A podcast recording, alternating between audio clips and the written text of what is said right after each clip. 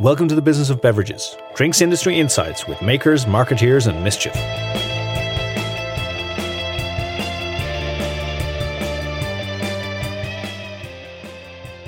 Hello, and welcome to the Business of Beverages quiz episode, where two weeks ago we had a thrilling 3 3 draw. Uh, we're back to do battle once again. So, Will, welcome back to the table. Yeah, fantastic. High scoring draw. Love it. It was good. It was entertaining. Uh, I, th- I think the fan that listens to the show loved it. I'll have you know that there are hundreds of people who listen to this. We still haven't worked out why or how, but they, they do. They do, and we, and we do appreciate it. Uh, and uh, you know, every every little five star rating you give us on Apple Podcast does help other people find it. So you know, if you do listen and you do enjoy it, just give us a little r- rate and review. We we do appreciate it. Or stick your hand in your pocket and buy us a coffee on buyusacoffee.com. BizBev Pod, you'll find us there easily. You never know. You might feel better about yourself. And why not submit your own quiz questions while you're at it? Because at some point we're, we're, we're going to run out of beverages. So you know, if, if other people want to, uh, if some people want to uh, give us some clues, we, we'll happily take them. Well, I think we had to have the oldest and youngest comparison last year, where, uh, last week, where we had gin, which has been around for centuries, Mm-hmm. and Prime Energy drink, which has been around for literally hours. Yep, yep. 2022. No, 2023, surely, was it? It even, No, was it launched launched launched in the US in 2022. Uh, it has just made its way this side of the Atlantic now. Ah, okay. Yeah. Right. But anyway, Well, right, we're, we're here to do quizzing again. So, Will, um, again, I'm going to offer you the option. Would you like to ask the questions first? Would you like to answer the questions 1st I'll answer this time, please. All right. All right. Confident. Confident. All right. Well, for five points, this drink is alleged to have been created to combat scurvy on long sea voyages. Oh.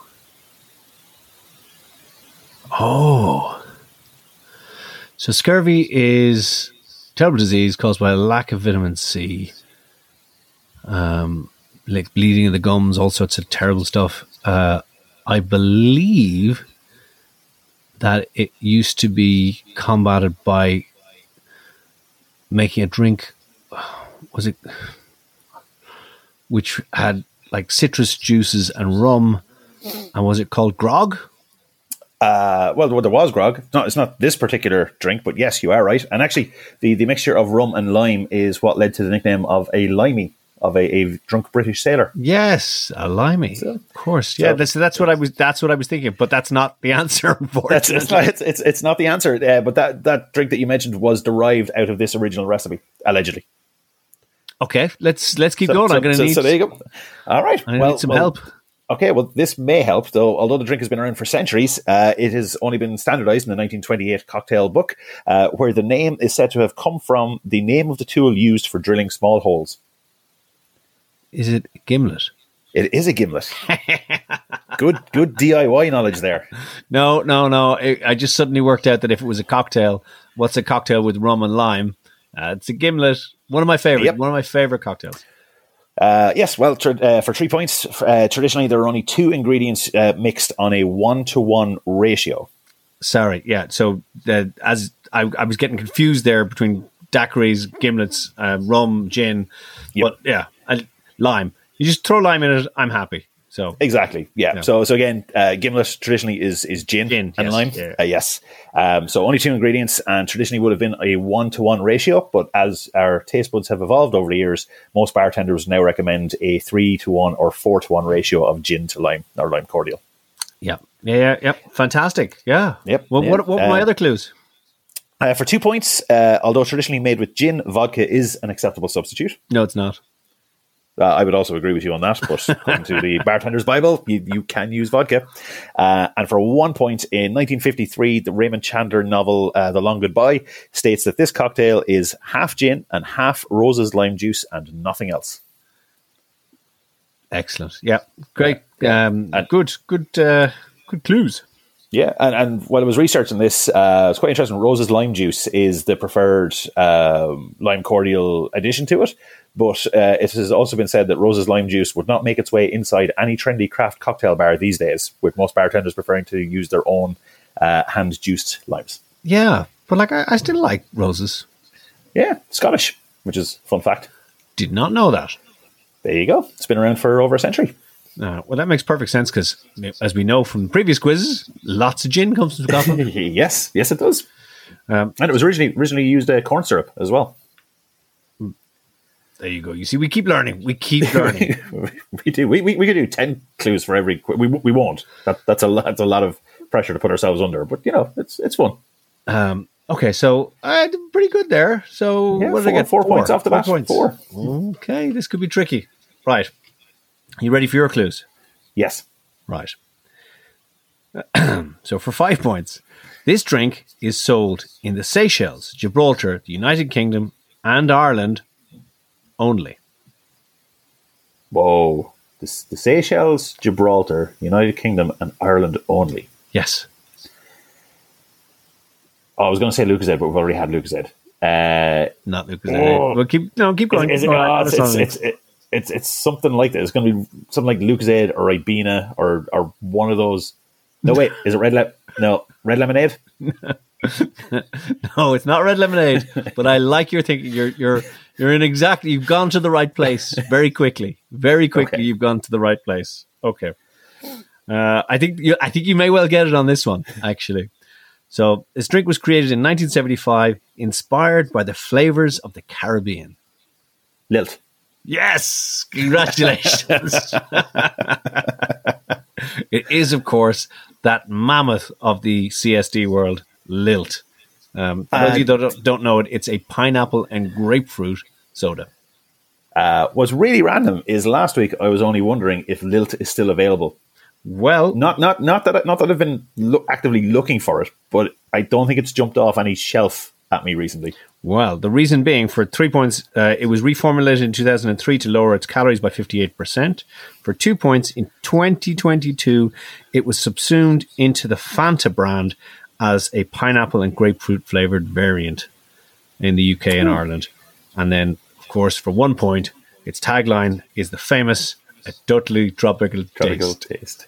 Yes. Uh, some of those ads may well be problematic these days. I would imagine. Uh, I think my They're- they're- accent they're- just there was totally problematic. let's be fair, but I was just recalling the ads of my youth. Yes, there was uh, quite a bit of cultural appropriation going on in some of those ads. I think. Yeah, well, the Lilt ladies. Do you remember those? Um, they used to sort of be in ads in the nineties where they were. Uh, yeah, uh, I think they were very funny, but I, you know, I'm not sure how Uh, sensitive they were to the uh, nature of the fact that it was uh, a, a soda owned by Coca Cola, which I don't think ever had anything to do with the Caribbean per se. No, and do you remember like there was an urban legend kind of from back when we were in school that like one in every couple of hundred cans. Um, uh, apparently, this happened that like had like a taste of like cigarettes or, or ash or something. No, The, the, yeah, the uh, maybe it was just my school had this scam where you you rang up the Coca Cola helpline uh, to say that uh, you, you know the can had a taste of ash or whatever, you would be sent a free case of Lilt. I think that was just in your school. Yeah, So yeah. Carlow was a hotbed of, uh, you know, consumer hotline fraud. Yeah, but I do remember Sean Kelly getting a can and it distinctly smelled of cigarette butts. I think Sean Kelly might have distinctly smelled the yeah, the- yeah, he possibly did taste it on a on a, a, a cigarette break. But uh, look, look, got, a, got a free case of Lilt out of it, and so did other members of my year. So you know, Coca Cola didn't question it. Uh, well, uh, I can confirm that I drank many's a can of Lilt as a kid. Um, but yes, it's apparently it's gone as a standalone brand in the UK and Ireland. Uh, it's now part of Fanta. Boo! That's, that's kind of sad. It is. Uh, but I, I, do wonder how many calories were in it if they had to reduce it by fifty eight percent. That's what I thought. And this was back. This is wasn't even like a sugar tax thing. This was back in two thousand and three. All right, it must have been bad. Yeah. Yeah. Um, anyway, it's kind of I, if you don't know Lilt, I would say it's kind of like um, if Mountain Dew was kind of half nice and you know, Uh, had more tropical flavors in it. yeah, fruity. yeah, yeah, fruity. Yeah. Uh, good one. Yeah. Well, another draw, another high-scoring draw. Yeah, we're uh, we're getting good. we're either getting good at this or our clues are becoming too easy. I think we're trying to ease each other into the year. Um, Yeah. But uh, congratulations, uh, four all to go with our three all draw last time out. So um, listen, we'll have to fight to the death for the next one. Yep. Otherwise, it's going to be like the most boring game of X's and O's ever. Uh, right. Congratulations, Foxy. We'll see you again. All right. Thanks, Will. Grant. That was good. Sean Kelly smells a cigarette. yeah, yeah. There, there, was a whole thing about it. Uh, um, every so often, a can would taste of ash or cigarettes or something like that. So I don't know if it was like a flavor issue or an oxidation issue or whatever else, but people used to report it and give the batch code, send in the can. There's a free case for you. Listen, uh, you know, I just can just imagine '90s Carlow, you know, van drivers crisscrossing the county delivering free can- cases of lilt. it's like I'm back to this house again. Weird. Thank you for listening to the Business of Beverages. It's been our pleasure to bring you this episode. If you enjoyed what you heard, please subscribe and recommend us to one other friend or colleague. As ever, we are independently produced and self funded so we appreciate your support in listening, sharing, or reviewing this podcast. You can, of course, follow us on Twitter, where we go by at BizBevPod. If you'd like to support us further, you can find us on buymeacoffee.com forward slash BizBevPod.